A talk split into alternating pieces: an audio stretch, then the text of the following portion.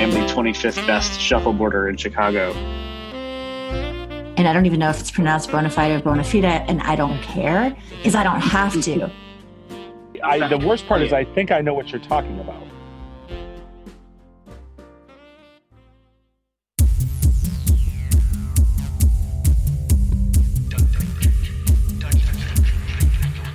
It's time for Arrested DevOps, the podcast where we help you achieve understanding, develop good practices, and operate your team and organization for maximum DevOps awesomeness. I'm Matty Stratton, and co hosting with me, Trevor Hess, Bridget Kromhout, and Joe Laha. So it's the end of 2018. It's time to wrap up this year thinking about what we learned, what we didn't learn, what we liked, what we didn't like, and mostly just have Joe be a host as he is once a year. But first, a word from our sponsors. Chef is a community of professionals practicing DevOps every day. We are making, proving, learning, and shaping the future. We are known for welcoming, encouraging, and liberating others to do the same. We do not talk about change, we do change. Join the community and learn about our solutions at chef.io. This episode is brought to you by Datadog, a monitoring tool that helps bridge the gap between operations and dev teams. Datadog brings together system metrics, changes, alerts, and events from over 120 common infrastructure tools such as Chef, Docker, and AWS so that dev and ops teams share their key data and alerts in a single place and collaborate on issues in real time. Datadog is available for a free 14-day trial at arresteddevops.com slash Datadog. The worst time to learn about incident response is during an incident. Don't wait for an outage to strike before getting started.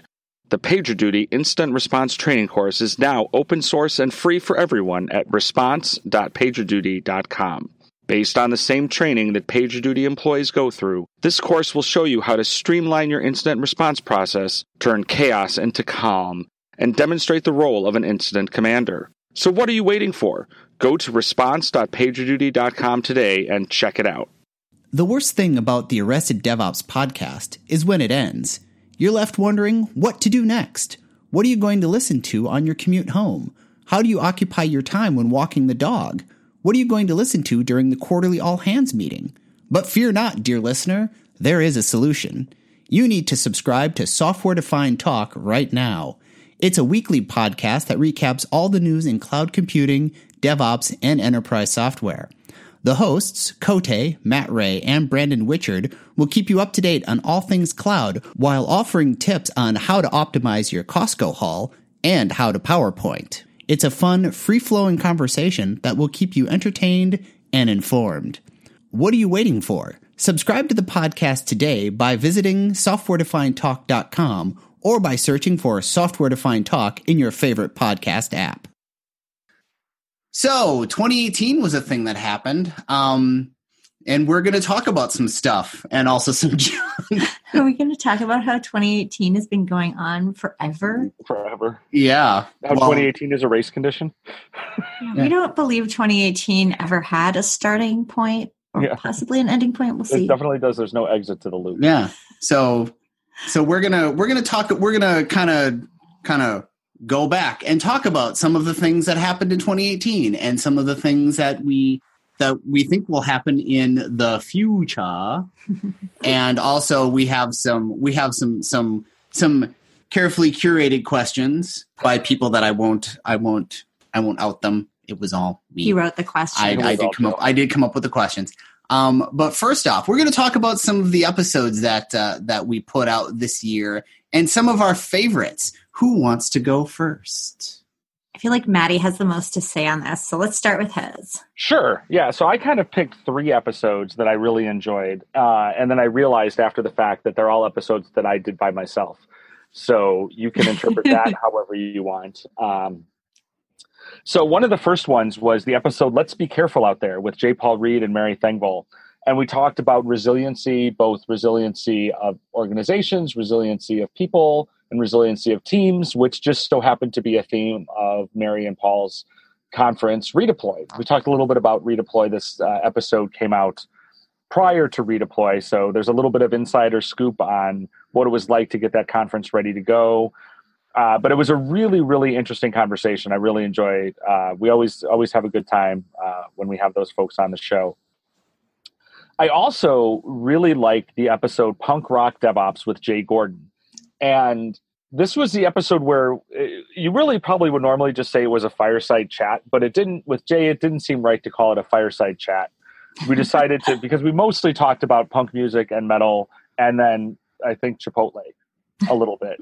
Um, and I'll tell you a little bit. This episode's going to come up a little bit later in the podcast when we talk about some interesting statistics of the year. So I don't want to give too much away. But you also, if you go and check out the show notes for that episode at arresteddevops.com slash punk rock, you can see the carefully curated playlist that Jay and I put together of music to listen to while DevOpsing. If you like, you know, kind of stuff that's not so much of the easy listening variety. Wait, is the music synced up with the episode? Like if you start the music just at a certain time, the Wicked Witch dies at a oh, certain it's, time? It's like the, it's like the if you play it backwards. yes, you should try that. You should try playing the playlist according to the episode and like you know, certain certain howling happens when when we talk about being on call. Uh, and then finally, uh, we did a crossover episode uh, with Corey Quinn's podcast, and so this was called "Shouting at the DevOps," and it if you know Corey, it's uh, it was the two of us, as Corey said on the episode, we're both in love with the sound of our own voice.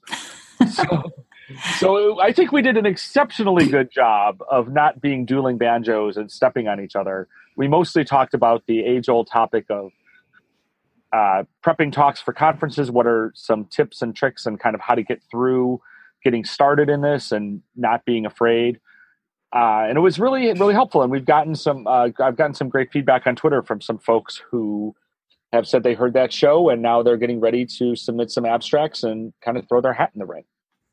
Excellent. So, so Bridget, what episode that you reco- you recorded by yourself are you going to talk about? I.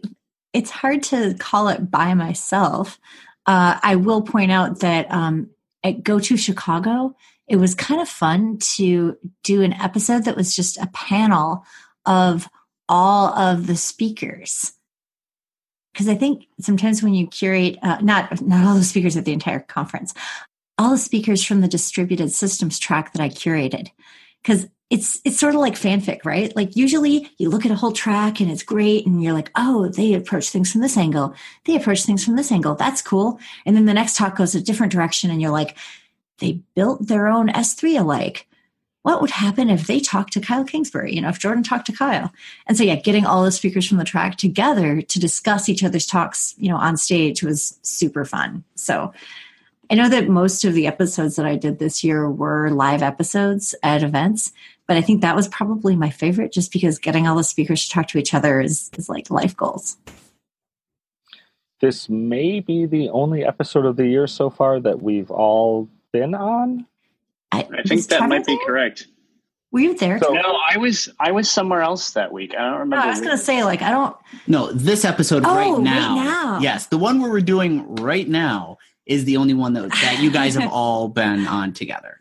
Uh, scheduling is hard. I think when yeah. Uh, Stratton gave us like a very reasonable set of choices, and then Joe replies for me and says, "Well, the only date that works for Bridget is this one." so like that's when we're doing it. so that being said, it's not terrible to be for us to be picking our favorite episodes to be ones that we hosted by ourselves because yeah, the odds was, are if we did an episode, we probably did do it by ourselves. I was I or, was being snarky. Or but, if you're Trevor, you did a whole bunch of episodes. Yes, yeah. Trevor, tell us about your favorite episodes. So, I actually, I mean, again, since I did only five this year, um, we uh, I kind of love all of them. I got to do the theater episode. I got to do the DevOps Day Chicago episode, uh, which was fun because I got to tease Matt about not taking over as host so that I could host. um, and I think it worked for the most part.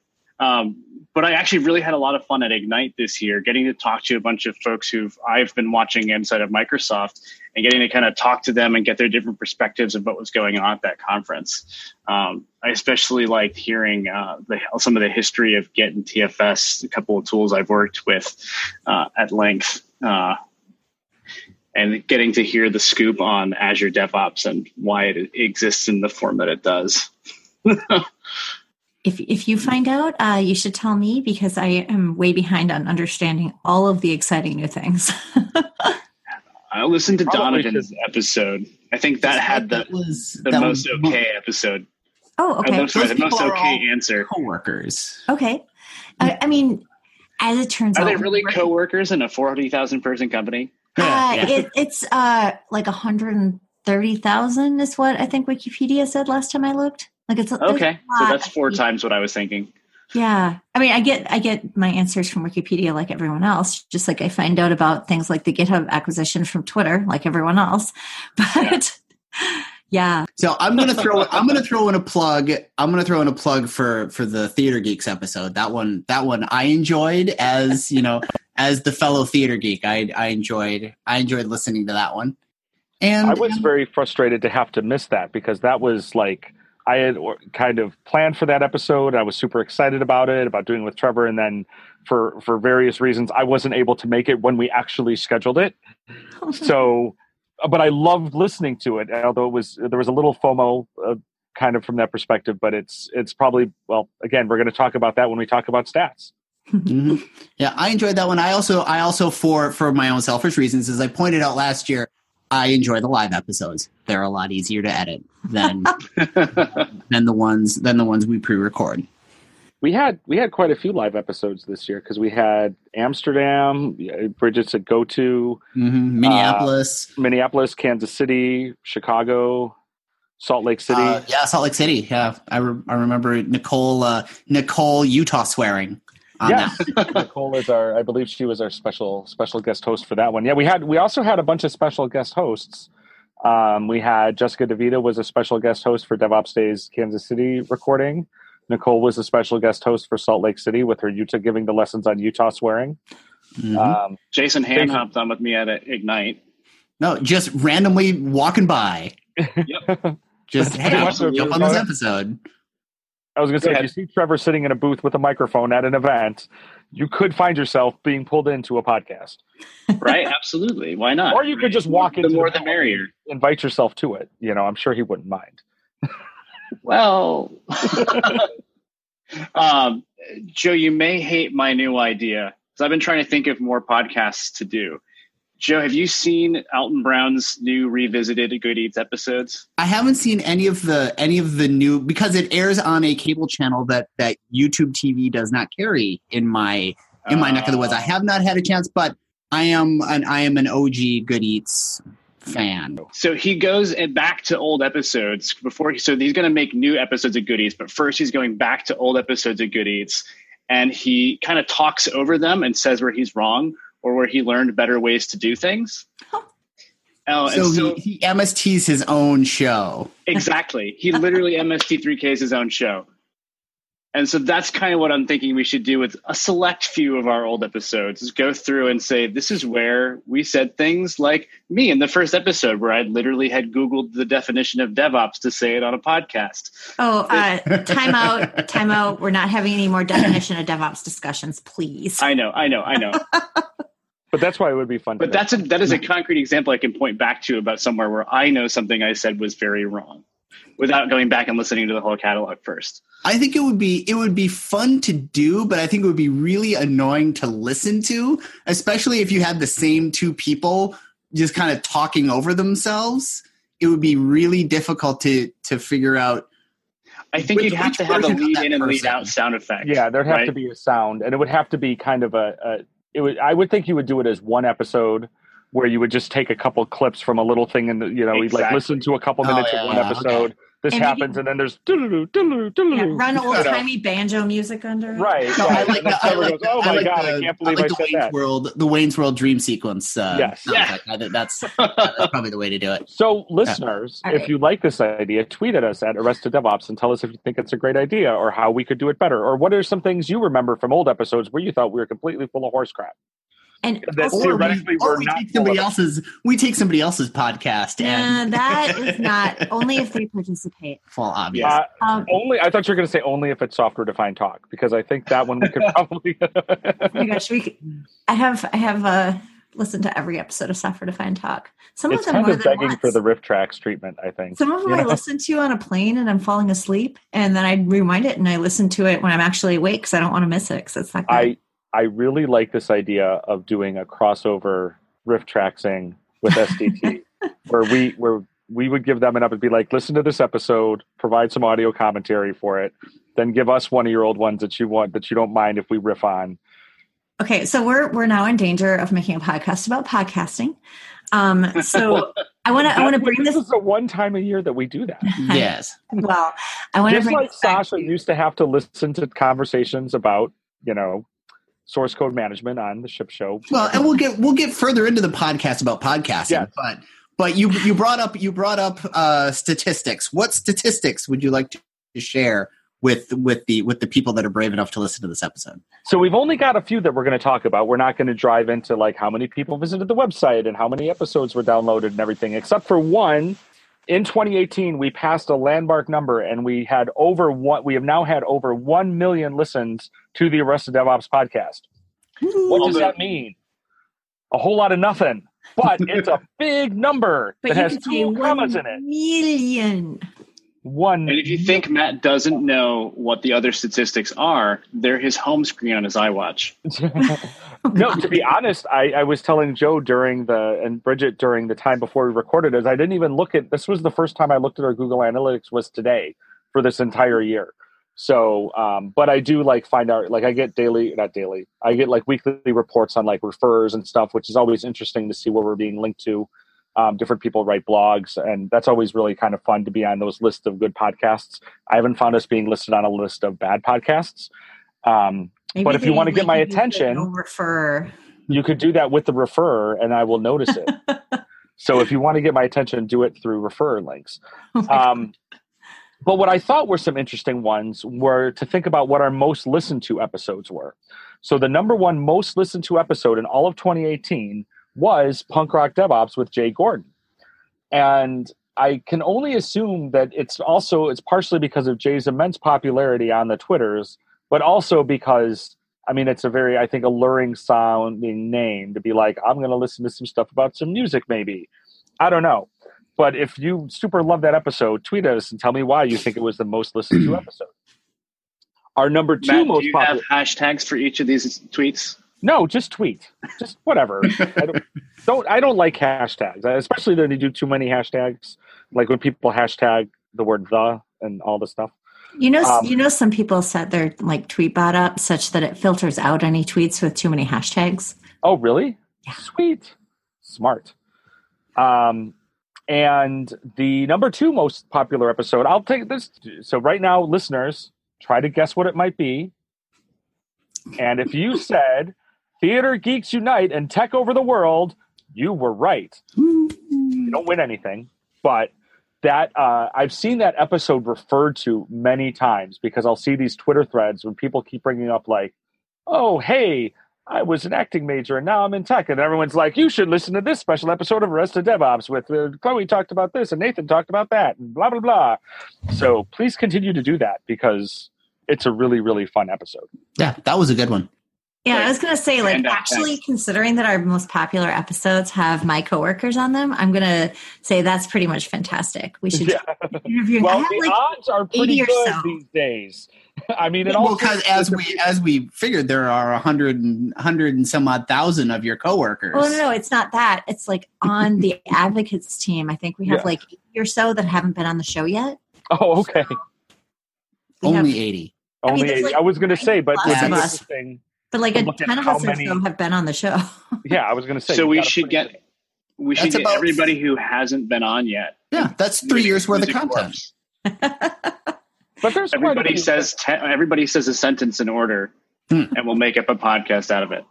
You know something that happened this year that we weren't talking about, but I was thinking about this when we were talking about some more of Bridget's coworkers who weren't on the show this year, but they did record an episode with us. So Brian Ketelsen and Eric St. Martin, yeah, yeah, yeah. we recorded. So there's this the lost episode of Arrested DevOps that Uh, Eric not was going to find actually its. One of many. no. Eric was on the show this year. He was No. in the Go to Chicago episode. Oh, he was in the Go To Show. Okay, I didn't, And the Gopher, the That the wasn't GopherCon this episode. That, That was- wasn't. that was oh, that last was, year. Oh, that was last year. they So we recorded, we blur attempted um, the impossible, and it proved to be improbable um, and mostly unlistenable. But we decided to do a big crossover episode about tech podcasting with hosts from the aforementioned from the ship show, from I tried to listen to that. from the oh food, God, from food fight, from software defined talk, from You go. can't have a podcast with like 10 people. You can't. No, no, but I, I still think if it's and the worst part is it's like two hours long. So not only would it be very hard to listen to, it would have to be two episodes that were very hard to listen to. So Hmm. we may eventually just put that available somewhere for the this is a deep cut Arrested DevOps. We're gonna put that behind a Patreon link, right? so it's like if you want to listen to Sure. that one, It'd be our unreleased and B sides, just like Bob Dylan. exactly. We'll put those. We'll put those up. Oh gosh. So, All right. but it was it was a lot of fun to do. I just don't know that it's a lot of fun to listen to. I don't think I ever want to go to a meeting where 10 people are trying to talk, let alone listen to a podcast. All right, so moving on. So we're going to talk about what happened to y'all in 2018. um, some fun stuff. Go talk about Okay. talk about some Honestly, for 2018, I'll just say that um, I tweeted some time ago that airline status is the gamification of poor life choices. And which is why after I made the top level status on Delta in 2016, I cut way back for 2017. And I made the mistake in 2018 of saying yes to too many things, which means I have Diamond on Delta again. Fantastic. Which means, of course, I will not get to enjoy it much in 2019 because I will say no to everything. this is the cycle. Yeah, you're kind of putting them up in the yeah, maybe yeah. you do a two year cycle. I know, right? I mean, like you get the status, It's like buying whatever. Apple, like buying iPhones, right? Right, right. years. Yeah, you anyway, so there was a lot of travel. It's all kind of a blur. I'll write a blog post about it at some point. um, I will say that the parts where Joe gets to come with me are really nice because you can't very well expect like, you know, conference and colleagues and whatnot to entertain you at every second of the day and night, which Apparently, my job. which Joe is great for.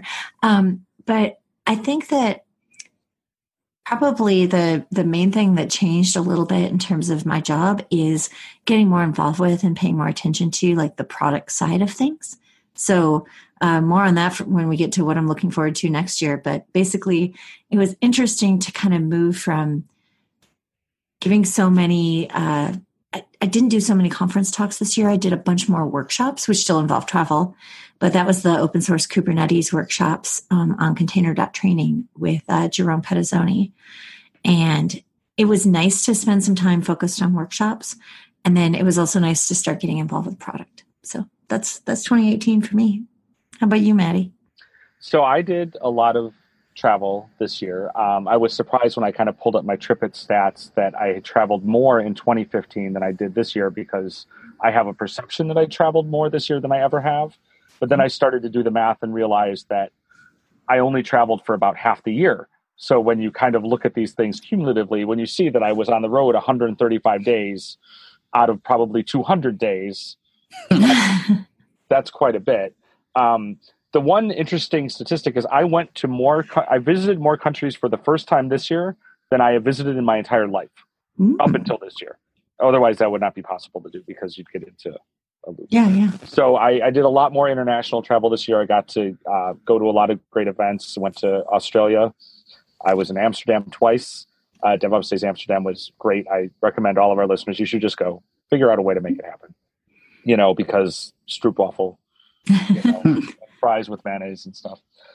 Um, so, and this was, yeah, this was really my first full year at PagerDuty. I had just, when we did our wrap up show last year, I had j- literally just left Chef and just started joining PagerDuty. So I had no idea what I was in for.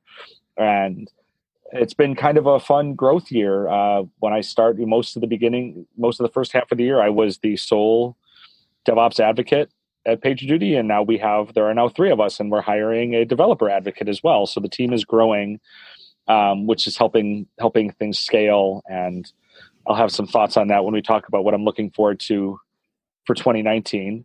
Um, I did a relocation. I moved from Chicago to San Francisco over the summer, but because of all that travel, I probably lived in San Francisco cumulatively about two and a half months out of the six months that I've actually had an address here. So I and it's only been in the last couple months that I've been here for any extended amount of time. So I I still feel like very new to the city, but uh, I can walk to work. uh, as a lifetime Chicagoan and Midwestern person, it sure doesn't feel a lot like Christmas right now because it's, it's out and the Uh, it doesn't out. feel that much like Christmas here either. Yeah. It's like 40 degrees Fahrenheit, But- not Celsius. What snow we have is melting. I we had like our our happy hour, like our after uh, our work happy hour kind of event last week, and they had like a disco ball going with lights, and the lights were playing over one of the windows, and like my default thing was, oh shit, it's snowing. I just caught uh, you know like sparkles out of the window, and I'm like, it, it looked like snow blowing around. I'm like, no, of course it's not. Ryan, you live in California. Um, and I got five new tattoos this year, so one of which I just got today. So wow. That's pretty impressive. so that was yeah so it was a it was a year of a lot of change uh, I spent a ton of time with Microsoft this year. A lot Oh, of hey, me what I was weird. One of us works for them though. it's not me. um, I- so I spent my job this year has been to be a partner architect with Microsoft for Chef, and so I, as part of doing that, uh, I helped launch the Chef Automate Managed Service for Azure preview this year at Ignite, which meant I got to go up on stage with Jeremy Winter and show it off, which was super fun to get to a put a product together and b then get to show it off and launch it on stage. Um, I'm also finally learning guitar properly. I've been failing to play the guitar for about 20 years. Uh, and so now I finally hired a teacher and it's amazing how quickly it's going because of the like little baby steps I put in over 20 years, uh, which has just been super delightful. Um, That's awesome. Yeah, Joe actually a couple of years back uh, hired a teacher because he was I- like, money can be exchanged for knowledge about guitar. I continue I to know. fail. I continue to fail at playing guitar every Monday night from eight to nine. but you get someone I- telling you how to improve. i hope Yes. only that at the 2019 wrap-up show i'm able to sit down and say and in 2019 i learned how to play guitar because that is one of my goals yes. Oh, are we going to have an extended outtake with all you gentlemen playing guitar together? that is That's- really going that would be on. amazing. yeah um, speaking of which, I did get to play at the Chicago House of Blues this year with the Chef Band, which was Ooh. an amazing experience. Fun. We did five songs, which is four more than we usually do. Wow. Very cool. Very cool. Hey, Joe, what did you do this year? Oh God, what did I do this year? I I felt like I I I followed this person around the world. We went to Australia again. We went to Australia again. I think the coolest place we went. It was also the coldest place we went. I say Norway, just because I think that was. Now I'm racking my brain. Bergen. Yeah, I think that was the that was the new country. I think everywhere else we went, we had been before, but we hadn't been to Norway, which was part of the reason we picked. We said yes, or I had you say yes to uh, to BoosterConf because we hadn't been to we hadn't been to Norway. So Is this the part where we admit to all of our listeners that if you want me to speak at your event, uh, convince him. yeah, If you convince Joe, he will convince me. yeah. The secret pipeline is through Joe. the secret pipeline is is me. So yeah, Norway was Norway was really fun. We did uh we did a, a fjord cruise, and uh and yeah, Bergen was Bergen was cool. So now moving on to the to the the carefully curated questions. All right, so esteemed panel of of tech experts. Uh, two years ago, Experts, if you will. yes, Since you you, didn't show up, let's ask Matt, Trevor, and Bridget. All right. So two years ago, it was everything was Docker, Docker, Docker. Um, this year, it appears to be everybody wants to Kuber some netties. TM Bridget Kromhout. Um, what what are all the what are all the conference talks going to be? What are what are you going to be seeing in the CFPs next year and the year after? So those are two different questions. What are you going to be seeing in the CFPs and what are the conferences actually going to program? Um, I do think that in the case of something like a KubeCon, you're going to be like in that ecosystem. What I saw a lot of in the CFP, even in Copenhagen this spring, um, and we're I think we're getting a lot of traction in terms of people wanting to discuss it, is a service mesh. And so that's okay, you have some containers, cool, let's orchestrate them all right, the containers are dancing around to your tune. uh, ooh, how do we deal with all these containers and sending things to them and shrug? And so then people start talking about service mesh. Um, it's interesting to note that there are only three projects that have graduated um, from uh, the you know the CNCF's little program there. Can't remember the name of it right now. Maybe the program itself doesn't have a name. It's just kind of the status of the project. And uh, Kubernetes is a graduated project. Prometheus is a graduated project, and now Envoy, um, which is underpinning a lot of service mesh stuff, is a graduated project. So I think that that's because again, whether people are trying to sell something in the space um, when a space is heating up, or hey, maybe hopefully cross fingers for program committees everywhere, there are actually some experience reports. Uh, I think we're going to be hearing hopefully some unvarnished good, bad, and ugly of what happened when you decided to glue some Envoy to your Kubernetes. So that's what that's what I think I'm going to be seeing in that specific corner of the ecosystem. How about you folks? Uh, serverless DevSecOps whatever that means. That was a joke. Um, but I do. Oh, but I, I, did appreciate that when Kelsey Hightower was speaking at KubeCon, he mentioned that you can have serverless and also Kubernetes, just like you can have zip files and tarballs. It's not like yeah. you pick one and you never have another choice. Absolutely. I, I, I think we're going to continue to see more, and again, depending on where you're at. But the this this DevSecOps thing, for whatever we call it or whatever we care about its name being silly or not, um, is I'm, I'm seeing more and more of customers and prospects and people in the field that are very interested in how do we leverage these same technologies, these same approaches that we've been doing through DevOps and, and getting security involved. And should have we been seeing talks about this? Of course we have. But I think it's going to multiply and I think it's going to be a pretty consistent theme as opposed to kind of a novelty um, through next year through a lot of events and thinking about uh, kind of also the business response and the business side of of all of this DevOpsing. Because as, as companies are starting to understand, and, and we've got some experience reports now too, we, as Bridget mentioned, referred to, which is a great thing. When we've got here are organizations that actually have adopted these practices through their own business response and their own business operations. It's not just the technology operation side. So I'm expecting to see a lot more of that, at least I'm hoping to see a lot more of that because where I'm seeing it, it's pretty successful. So for me, in in my little niche of the world, what I kind of what what I think we'll start seeing more of is the minimum viable application modernization project. So everybody knows they have their like crazy old crusty app that they just shoveled into the cloud and it's sitting there on an IaaS machine and it's not been optimized or anything. And I think we're going to start seeing those experience reports of how folks have either shunted it into Kubernetes in a positive way or figured out how to turn it serverless into some capacity without having to do some giant rewrite by just extracting some of the functions if it's an appropriate language for a serverless project. Um, but I think we're going to see some conversations around that space. I find that really interesting actually because a lot of times when people say application modernization, they are talking about maybe decomposing into some microservices or whatever, but the scary, hoary legacy, you know, ball of mud, they probably are not going to do a complete rewrite on. They're going to just, you know, strangler pattern it as much as they have to to be able to iterate on the mm-hmm. pieces mm-hmm. they need to change. But when I when I saw that you had written this, I was thinking you were describing like a lift and shift paradigm. But I think what you're saying is they lift and shift and they feel like that's not enough. Like what problem if they got rid of the old data center, what problem are they trying to solve by no longer just using the thing that they shoved into a container?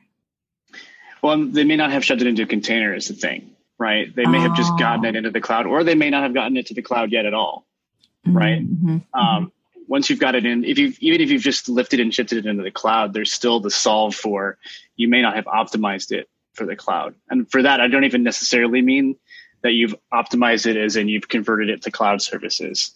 Optimized it as in made it so that it's an appropriately sized VM, you know, that it, if it can be scheduled, it's scheduled, things like that. Right, right. And especially if your traffic patterns vary. I know I've seen people who are like, we don't really want to pay for an instance dot enormous dot expensive dot forever 2xl you know 20xl but mm-hmm. sometimes our traffic is like this so we have it in one of those just in case and i'm like oh god you put your data center in the cloud. you put your data center in the cloud and you wonder why the cloud is expensive. Hmm. Uh-huh. So I think we'll see some talk. It, it, may not be called minimum viable application modernization. It may be the things sure. that fit into that. But I think those are some of the conversations we'll start seeing over the next couple of years. I think you're right that we're going to see those. Com- we are seeing those conversations in the customers. I will be very interested to see if it's going to be vendors who convince the customers to tell that story on stage.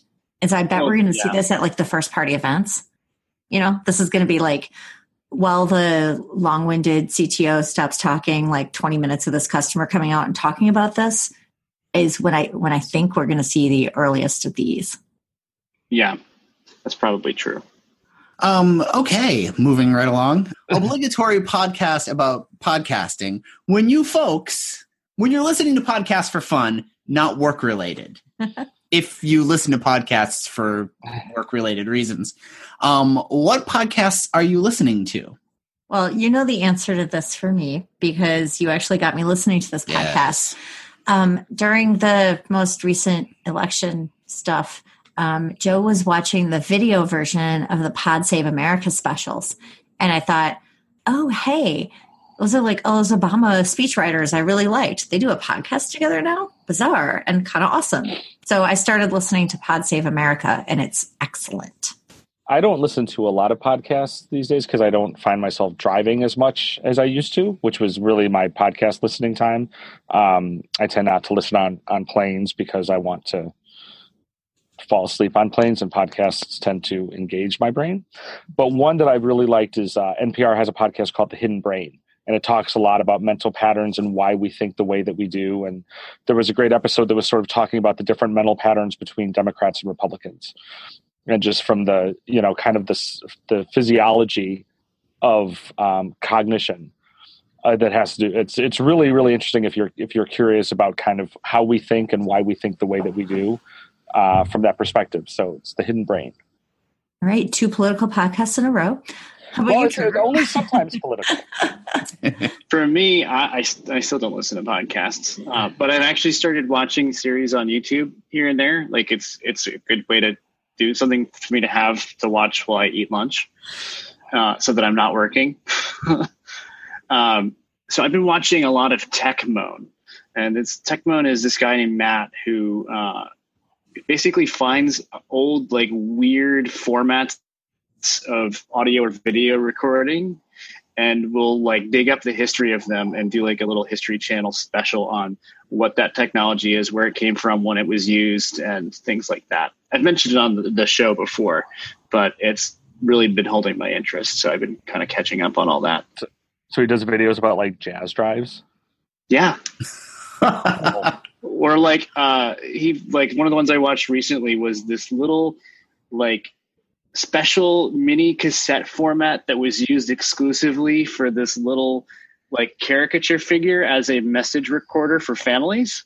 So you stick the little tape in its mouth and record, like press a button to record a message to leave for your family members, and put like a card in it to indicate who it's for. oh, I think I, I the worst part is I think I know what you're talking about. That sounds I'm so confused. familiar.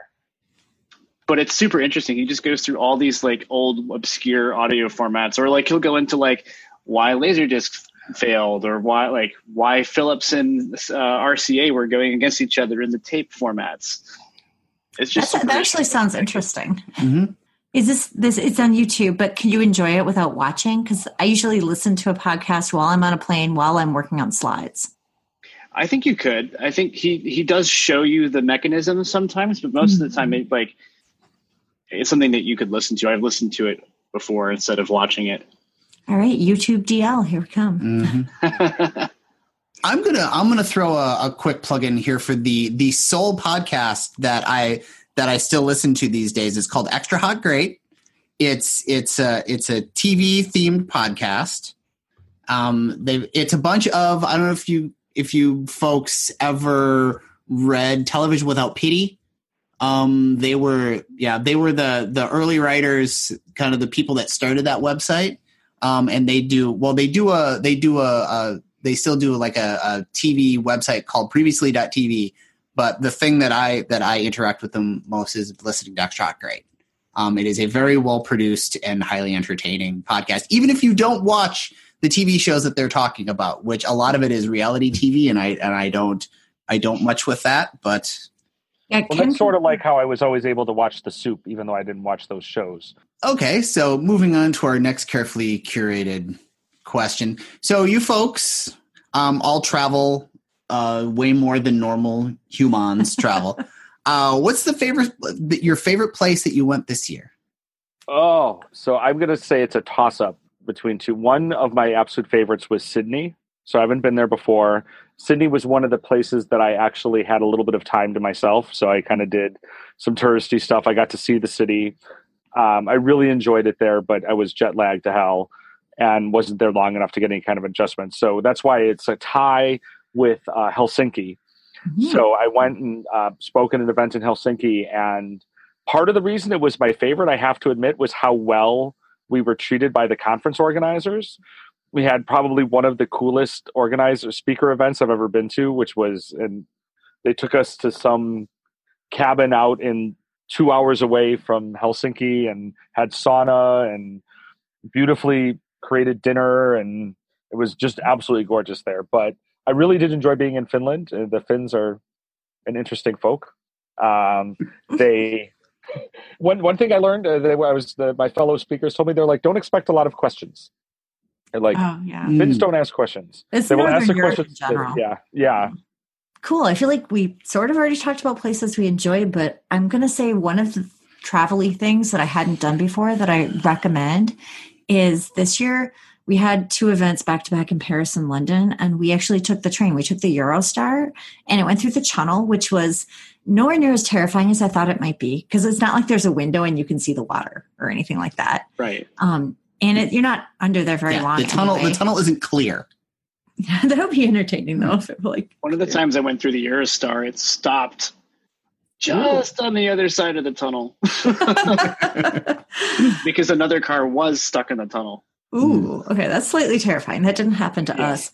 I will say, if people decide to do it, though, um, be aware that everywhere that you have um, shitty cell reception through, Par- uh, after Paris, everywhere you have city cell, cell reception all the way to um, the English Channel, uh, the train will also have terrible Wi-Fi because the train is just using like a cell repeater or something. So like the train is basically just using cellular service. So it's not like it has satellite or I don't know whatever a train could have. It's it's worse than like the Acela and the Northeast Corridor in terms of like the train just not the Wi-Fi just doesn't work. And this happens a lot. And the part that's really annoying about it is, and this is the reason it's annoying is because if you're going from one conference to another, you might be trying to work on, you know, your presentation materials. You're not going to be able to. So I suggest doing what I did, which is just close your laptop, look out the window, and enjoy the fact that you're going through a very fast train through France. And that's very cool. It's beautiful. Did you go in the, during the daytime or? Yeah, yeah. Yeah, I was during the. It was raining, but yeah, I was. But it was, it was still beautiful. All right. How about you, Trevor? I actually didn't go to a lot of places this year. Mostly, I went to Seattle. Um, was Seattle lovely. awesome? it was fantastic. Uh, but for the first time this year, I actually went on international travel for me instead of for work. So they let you do that? Tokyo this, I, I know it's strange. Apparently, when you get on the planes enough times throughout the year, they'll let you get on the plane for free. Wow. Yeah. Hashtag um, life choices. yeah. Although I'm not going to hit, I'm, I'm only going to be platinum this year on American. I'm not going to hit executive platinum, which is equal parts happy and sad. Um, Generally happy. Yeah.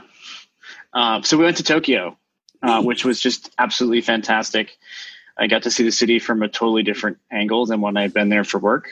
Uh, and we got to do a whole bunch of fun and cool things. Other interesting travel, I also went to Vegas for the first time, and I hated it just as much as I thought I would. I was going to say, did Can you go confirm. on purpose or was a work thing? Please tell me. It was for Inspire. Okay, good. So you didn't pay to go there. No, I did not pay to go to Vegas, okay. and I would never do that. Vegas is like you walk around and everywhere is the stench of stale cigarette smoke and desperation. It's just yeah. depressing and awful. Well, aside from aside from Norway, which I thought was which I thought was fun, I also enjoyed. We went to we were in Amsterdam for for DevOps Days Amsterdam and HashiDays, Hmm. and aside from Amsterdam being a cool city that everybody should go and visit, um, it was also one of those things where it was like everybody that we've run into at conferences seemed to be in Amsterdam. For, so like so the hanging out with people was was really cool. And like we mm-hmm. we we hung out, you know, the the the dinner after DevOps Days Amsterdam, everybody was just hanging out. We went and took over a we went and took over a restaurant. Sort of pseudo got kicked out of the restaurant. Yeah, they weren't were- really thrilled with us there. No. they they, they I seemed don't to. remember being kicked out. Well, they were they were they were very happy when we left. Oh, Yeah. yeah. I think we were Well, the because I think we started by coming in and we're like, there's going to be like ten of us, and then it And then there eventually were, like, became about 45 of us. that- Yeah, three to four Yeah. times that number, and I mean, whatever. Everyone bought food. Like, it's Yeah, I was gonna say- I, I, I vaguely remember Bridget having the same response at the time. Just hey, we're giving you money. If people bought food. It's fine. Yeah, but that was that was fun, and that whole that whole week in Amsterdam was was a was a good time. HashiDays was cool, and uh, Which and- we should clarify since we're saying Amsterdam and HashiDays. It was the HashiCorp, like, you know, conference and it had nothing to do with hash of any sort. It was hash days, not hash days. yes. All right, so Ranty Pants time. Uh, the tech or conference trend that needs to end. Okay, I'll, I'll start. And I have two. And the first one, uh, it's not just conference, though it's it's sometimes conferences, but it's also meetups. But I experienced it at an event myself recently. I'm not going to say which one, which is look, people, if you want to serve beer and pizza, that is cool. You should serve beer and pizza. Um, if you are literally serving nothing but beer and pizza, uh, this is going to be a challenge for, say, the vegetarians because the vegetarian piece is all gone, or the vegans, or the people with celiac, or the people who don't drink beer, or the people who have an allergy to, you know, wheat or yeast. Like, there are so many people who would really appreciate there being something without booze in it, something without gluten in it. It doesn't have to be an amazing something, but it should be something. And if you think that this is just like small niche needs, keep in mind that those people are self selecting to not come to your events because they're like, I don't know, I could go to that meetup, but I don't think I can eat pizza and drink beer again this week. So, like, it's okay if you're serving pizza. I, I ran a meetup this week and I served pizza. We had a little bit of stuff that wasn't pizza. And we had beverages that were available that weren't just like lukewarm water. So that that's my like if you're running events, think hard about the fact that even if someone enjoys pizza and beer, they might not want it, but they might want to come to your event. Okay, so there's that. And whatever you do have it at your event, it definitely needs labels so people can make informed choices about what they need. Um, and then the other one is, and it's semi related, but not really. It's basically when I'm sitting in an audience, as I do often, um, watching other people's talks at events I didn't curate. I have heard so many great talks and less than great talks from dudes. So many dudes. I mean, it starts with some dudes and then they're followed by dudes and then it wraps up with more dudes. And like, I would really like to hear more from people who aren't. And this is a rant for the entire year. Because, for example, uh, I saw a lot of great women speakers on the keynote stage at KubeCon where I just was. So I'm not talking about a specific recent event. I'm talking about in general the one of the biggest offenders here is us is the tech company vendors who send someone to talk and we send the dude who did the thing. And it's like hmm, if he's really going to give like the five minute sponsor pitch and just read from a script can you send one of his colleagues who's not him who also did the thing? So like think hard about how you're representing your event. I'm not saying dudes can't give good talks. Some of the best talks i've ever seen are from dudes but just think about that for a second. Who are you sending to represent your company and or your organization of any sort? And is it going to help you get the messages across that you're trying to send? Because you might just not be thinking about that angle. And like there are a lot of different identities that exist in the world that have a perspective to bring. And there's yeah I, I think that that is really worth considering when you're curating your event and you're deciding who is sent from your organization anyway, so I could rant about this obviously for the entire podcast. So I'll stop now and just say, like, remember, basically the TLDR for both of those. Remember, not everyone is you. So maybe just think about that. Bridge it out. Lemon out. All right. Um, I've got a couple, you know, and if I did a better Dennis Miller, it could be. I don't want to go off on a rant here, but not not quite as ranty. Uh, one is that's been coming up lately in conversation, but I, I, think it needs to die, which is having speakers have to pay for their own ticket. Um, yeah, that apparently still happens. Just it's, don't go to those events, dude. well, it's not me. I'm I've not. That's the thing that's actually been frustrating is it's been right, coming right. up in several events that are actually their underrepresented minorities are being asked to pay for their own ticket. It's not, mm-hmm. you know, I've never been asked to pay for my own ticket. I don't think. Um, I don't remember. And and if I did, it wouldn't really bother me personally because it's work. Work. I'm in a position of privilege where that does not affect me, but it affects sure, sure. You have a corp Amex, you go on with your life. Right, right. But you still shouldn't say yes to it because you have the leverage to say no. This is to say no to that. Yes, I, I, I concur.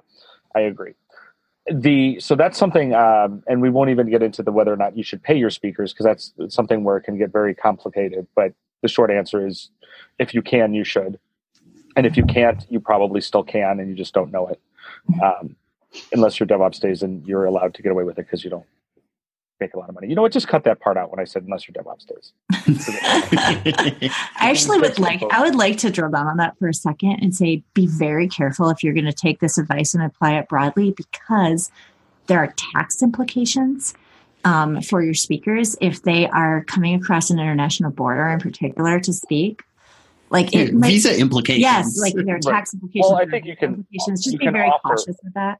Yeah, I mean, like I've had it offered to me, and I've I've you know the times I've had it offered to me and I've turned it down because it's like great, give that to somebody else who yeah, like we can't we can't even have like yeah, it's like so a lot of that's what I said. It's it's a complicated. The, the the literally the least you can do is not charge them for the privilege of speaking. Uh-huh. And that also can go back to helping with travel if that's appropriate. Yeah, yeah, of course. Um, another one, another trend that I think needs to die, and it's something that I am guilty of, and Corey Quinn has brought this to my attention, um, is we need to kill the resume slide. I think, or at least if you're going to do it, wait. As Corey would say, wait a little few slides in. Don't don't launch immediately into your resume slide because it sort of is the I need to validate my existence here. And you also, in your first couple slides, are the only time you have to really get everyone's attention. So I, I like the idea of if I'm gonna if you're gonna do a resume slide, come in maybe after your first couple slides when you've had your exciting and you know your your your big open see i will actually debate you on this one and there was a thread on twitter a while ago about this i forget if you were in that thread or not but um it is very easy to not worry about that unless you're not going to be taken seriously in which case it's kind of nice to have a few bona fides there and I don't even know if it's pronounced bona fide or bona fide, and I don't care because I don't have to. Right. And if you're a new speaker and you're underrepresented at the conference and you're looking out at a sea of faces that don't look like yours and might be frowning at you, it's kind of nice to have some, and I totally belong here up on the screen. So, like, so, I think that, that advice is going to apply differently to people who are in a different position of privilege. What about the advice about saying do it, but do it a couple slides in so that you can have your attention getting story to get started with? it really this again like this advice totally I'm just curious. It varies so much. Like if it's a keynote, for example, you don't use a bio slide at all for the most right. part. Um, if it's one of those short keynotes, like at a velocity sort of thing, where you have 20 minutes, you're not going to waste time on that. Um, if uh, if you're using the stuff you're about to say there as a launching off point oh. to get your story started, for example, I work at a streaming video startup. Now I'm going to talk to you about our Docker in production. Like I've totally gone right from the stuff I do to the stuff I'm going to talk to you about. So like, I think this is okay. a very, it depends. It, it, depends. I don't think there's so a, then I would say my advice, but definitely don't have any slides that are boring. Like use it, use it with intent. How well, and avoid the mm-hmm. boring bullet point list no matter what is on the boring bullet points because people are going to like read down the list of bullet points before you. Well, right. You can only. And then they're going to fall asleep. you can only do one thing at a time. You can either read or you can listen. Right. Yeah. Uh, and I think and, some of that, and I think some of that, the the conference can help out with a proper introduction because the the com- I think the conference should be telling the attendees why they care about why this person is on stage. You know, kind of setting kind of setting them up. And I've seen a lot of But varying like varying like speaker introductions.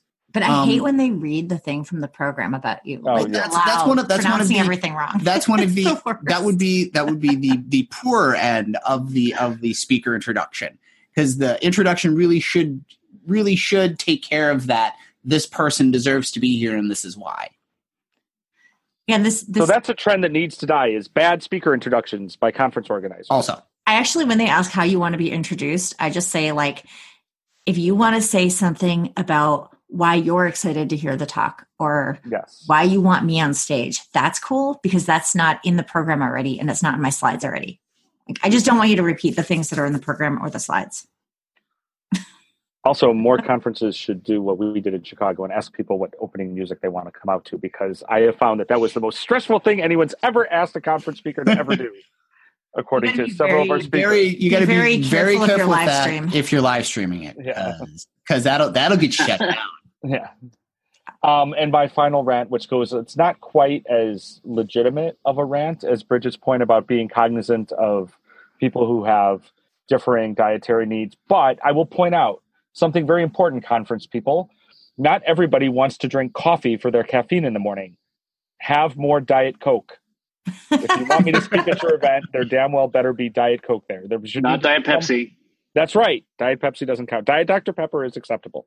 I, I will. I will point out that um, if you've run events in hotels, which maybe you have, Matt, Yeah. you you may have looked at the BEOs, and I think last I saw Yeah. the cans of soda were like six seventy five a piece, and I was just like, then put them in your speaker. And you might also run into a hotel that is pepsi only I know. So- So stop having your events. there's been a disturbing trend of Pepsi in the world. you know, six out of ten Okay, places. I would Coke- like to point out, by the way, that I was instructed to go on a rant. I was not instructed to create a properly well thought out and formulated very argument. very true This this episode not sponsored by pepsi That's true. Wait, I want to hear what um, annoys Trevor. Trevor, what yeah. annoys yeah, So, well, I haven't been to a ton of conferences this year, and most of them have been Microsoft conferences. it could also be a technology trend that needs to that needs to end Sure. Uh, so the thing that annoyed me at the Microsoft conferences this year was I was tracked everywhere. All of the badges had this little Bluetooth beacon attached to it that wa- watched everywhere you walked across the expo floor. And there was it was there was a place to say you didn't want it in your sign up sheet, but if you didn't read all the tiny writing, you missed that that was part of like it was like the can I use your information during the conference, which usually means I'm going to scan your badge, which duh, you're probably going to scan my badge no matter what I say. But that one in particular, it was Ignite, and I think it was at um, Inspire also. They had these little beacons that they were attached to your badge that tracked you through the entire expo hall. So do they use that for like booth traffic pattern analysis? I have no I idea. I mean, I, I don't work in that part of Microsoft, obviously. I would guess that's what it's for, but it was just kind of weird that I would like. I know that somebody knows exactly where I was the like at every given given moment of the conference. So can you like- disable that yourself? Like, can you kind of slice into your badge and like cut that piece out? I don't know. It was how a sticky thing onto it, and I did take it off. But like, you know, it is a technology to conference, but not everybody may realize that that's what that is, right? Not everybody Mm-hmm. is interested in those things, and you know, this is the first thing they think of. I just wonder uh, what they're doing with it. I hope That's like- exactly like I hope it's in. I, I mean, it could what be I think would be super it useful is like this is where we didn't have enough uh, water fountains and this or you know water coolers and this is where we had like too narrow of a hallway. I mean i hope. No, it's probably so Yeah. they can so they can analyze that and go to like you know go to some sponsors and say you know hey you're but this you're is a, th- a first party event so it's not sponsors it's Oh, like it's- it's not all like booths for different projects and departments of the company uh, it could be for gauging gauging interest to see which which project should continue. It's like hey that one got a lot of foot traffic. We should we should probably think about like you know giving them more money. I feel like you can use a data point like that, but you would need it in context. Because what if something got a lot of foot traffic because everyone hated it and went to go yell at them? like, like there's lots of reasons totally true. for foot traffic. Well, you you match that up with like you know survey responses and blah blah blah. I don't know. I'm just, It would be interesting if, uh, like, as much as I'm annoyed that it happened, it would be interesting if that was like part of one of the keynotes next year was showing off something interesting that they did with ML or something of like with that data. Like, you'll notice this year when you go through the expo hall that bottlenecks have been reduced by third should be reduced by 30% because of the data we pulled, blah, you know. I would appreciate that even if they called it ML, which by the way, I have like a search and replace in my brain for like when people say that, I just replace it with like Python or something. it's Oh. like, or maybe awesome. magic. Bonus rant. Yeah. Um, the other thing I'd like to see more of, I saw a tweet from Sonia Gupta the other day about cite, uh, citing your sources in talks and in blog posts, and I thought that's interesting and something that is probably not the easiest thing to do necessarily, but also not impossible, and would add value, add nothing but value. I actually do Yeah. that a lot and I make sure that I'm quoting a lot of women. And I have had people, generally women, notice. Just because I get sick of I also, ranty pants, all right. I get sick of the same like awesome three talks or whatever being quoted ad infinitum. Like there are other great Yes. talks. Or the awesome blog post from whatever year. There are other awesome things. Like let's quote things that aren't by the one person everyone has already heard about. So And speaking of trying to like being intentional about being inclusive and not targeting one gender or another or any kind of category. One of the things when I, I was writing the product framing document for or the the personas for the, the project I worked on this year was I made sure I picked um, non-gender specific names for all the Oh, personas. Um, and it was something that like I thought, you know, nobody's going to notice this. I'm doing this for me. And actually, one of the project managers I was working with at Microsoft was like, "I see what you did." Like, sent me like a, a direct message and was like, "I see what you did, and I super appreciate that." So, like, people do notice, neat. even if you think that they don't. Not everybody's going to speak up about it, but it does matter. Yeah, I, I, let's to more. of it- Let's have more product docs all about Chris and Taylor and their adventures. I like this plan. all right. All right. So I, I will I will spare you all my my ranty my ranty things my ranty things about conferences that need to end just because we would be here the rest of the night Well- if I were if I were ranting about All right. well, I'll give conference you, stuff. I'll give you one. I'll give you one pointer, one uh, one prompt. Slide design. Oh well, that's that's that's a that's a that's an oldie. Please, please, if you're building your PowerPoint or Keynote or or Google's or whatever whatever like hand whittled like hand whittled like JSON thing you come up with, which that is also another that's a whole another kettle of fish. Um, you know, it might look great when you put it together on your laptop, but imagine somebody in the back of a 500 seat auditorium having to read that and maybe maybe think about those font choices or putting Also that spreadsheet in there. Yeah, colors too. Yeah, high contrast, black and white. Also important to figure out if you're going to be on a projector or if you're going to be on a screen. And also, if you're Or standing a on, super bright video wall. Or if you're going to be standing on stage and it's going to be, it's you know a big stage and it's going to be lit. Don't shield your your your eyes with your hand or make any comments about, oh, it's so bright up here. yes, we That know it's bright. Western review there, Joe. Yeah. Oh, oh, Oh, so oh, so Oh, yeah. bright. Oh, Oh, you know. Yeah. oh, you know it's so bright. Yeah. Oh, We know we know it's bright. We put we put those lights there for a reason. Those reasons so you can be seen because there's usually cameras involved and cameras need light. So stop complaining. Just don't look at the lights. Let's look about moving forward into 2019 and what are the things you folks are most looking forward to in 2019? Sure. Uh, so I'm looking forward to getting deeper into product work and learning more about like product ownership and things like that. Uh, I'm hopefully going to get to do more speaking this year um, as like part of what I do at work, um, which is going to be fun because I'll actually have time to do it uh, because there will be time for me to do it. Um, I'm also looking forward to. I'm going to be going down to St. Petersburg, Florida, in March to go play in a shuffleboard tournament um, at like the main shuffleboard club, which is going to be super fun. In Florida? Are you going to Yeah. be the only person there who's not geriatric? No, so there's uh, there's actually a No, shuffleboard club that has opened that. up in New York City and in Chicago. Um, and like shuffleboard is way more fun than you than it, shuffleboard is more fun than it deserves to be. Um, which is a Like- pretty low bar. it is, but like it, it's actually super like super fun and super interesting. Um, and I've had a ton of fun. Like uh, my friend Kevin Reedy has brought me into playing shuffleboard at the, the the Royal Palms in Chicago, and I actually played in the tournament in Chicago and placed in placed twenty fifth. So uh, out of sixty four people who entered the tournament in Chicago, Oh. uh, I am the twenty fifth best shuffleboarder in Chicago as of this year. That's likely to go. I'm likely to fall down that list next year.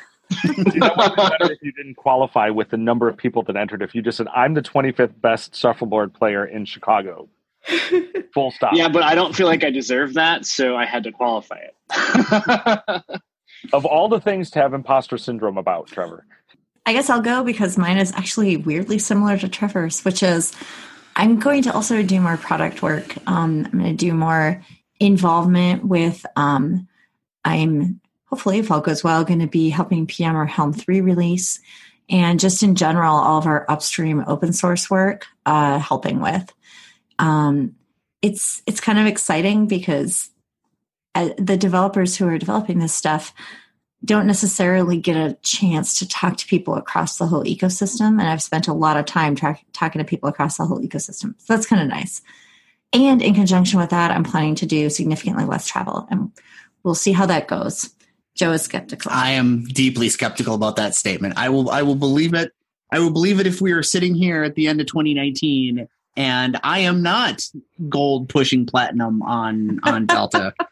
I really think every year I make Diamond on Delta, I try very hard to travel less the next year. That's the plan.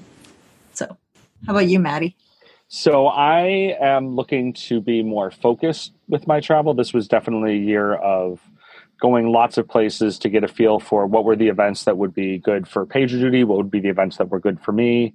Um, just getting onto a wider stage, especially because there was a lot of rebranding for me this year around I'd been kind of more focused on software delivery and configuration management. So kind of getting more into a different kind of ops. So this year I'm being uh, more targeted. Uh, where I'm going. Still already have, I think, five conferences booked for the first quarter, maybe uh, at least in the at least six in the first half. So uh, I'm hitting my goals already. That's good. um, my metrics.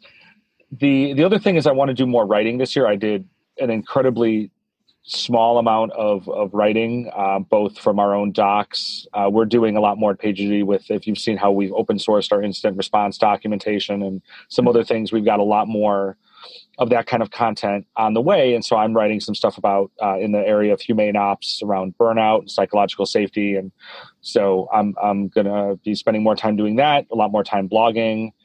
Doing more writing is what I'm looking forward to in 2019 because that's a thing I used to like to do a lot. I should do it more. Okay, I want to know what you're looking forward what what am I what am I looking forward to? Well, I, I won't say I won't say less travel 'Cause because don't believe me. that's not going to happen. But I I will say I'm looking forward to the things that not constantly being on a plane allows me to do, like um actually being prepared for for the the fat bike race that I participated in the beginning of March. Actually being ready for that and not like almost dying on the on the course or feeling or die. feeling like I didn't well I didn't I didn't almost die but I did hurl like like 3 miles into the race. Um like actually being feeling like I'm physically prepared for that would be a thing. And also being able to feel like I'm prepared for my guitar lessons on Mondays where I actually make time to do that kind of stuff. Cuz right now it's it's you know I'm I'm You're getting off a plane. or I'm like, or I'm getting home from work and you know, make not even making sure the thing's in tune before I run off to my lesson. And did I did I touch it since I since the last lesson? Who knows? So Joe, something that's been helping me immensely is I picked up a three quarters guitar. Fits in the overhead. he has Oh, a Martin. I, I have a I have a Martin backpacker that comes. That's the one I have. Yeah, awesome. But he doesn't bring it on the plane. Usually. And I- I Just don't on, bring like, it- car rides. Yeah, I don't bring it on the plane just because I'm you know I don't check baggage when I travel. So so I'm already I'm already bringing the maximum allowed stuff on the plane and then some. Um, but yeah, that's just being able to like do the stuff that travel gets in the way of. Not that the travel isn't fun, but you know, the other that other stuff is fun too. What do you like to say? You're like, I go to work and I look at PowerPoint, and then I Mhm. get on a plane and I go look at other Yep. PowerPoint. Yep, I look at PowerPoint professionally, and then I get on a plane and I go look at PowerPoint recreationally. So less of that. If you want to uh, check out the show notes from this episode, go to arresteddevops.com slash 2018 in review. Uh, you can also on our website, you can sign up for our newsletter if you want. I honestly can't remember the last time that I sent one out. So you can rest assured that we won't spam you. um, we do occasionally send them. And so go ahead and sign up for the newsletter if you want. Uh, if you go to arresteddevops.com slash iTunes, uh, leave us a review in the iTunes store. That actually does make it easier for other people to find the show. And you never know, we might read your review on the podcast. When was the last time we did that? When someone wrote a review that I noticed. Yeah, the that I noticed is Yeah. I think I think the last time that we we read a review on the show, Trevor, was the one that Ducey wrote, the joke one that he wrote about us, and two chimps and a mic. was how was Yep. the title of the review. So well. On that note, On that note, I'm Joe at Joe Laha. I'm Bridget at Bridget Kromhout. I'm Trevor at Trevor G. Hess. and I'm Matty at Matt Stratton. We're Arrested DevOps. And remember, There's always DevOps. in the banana stand.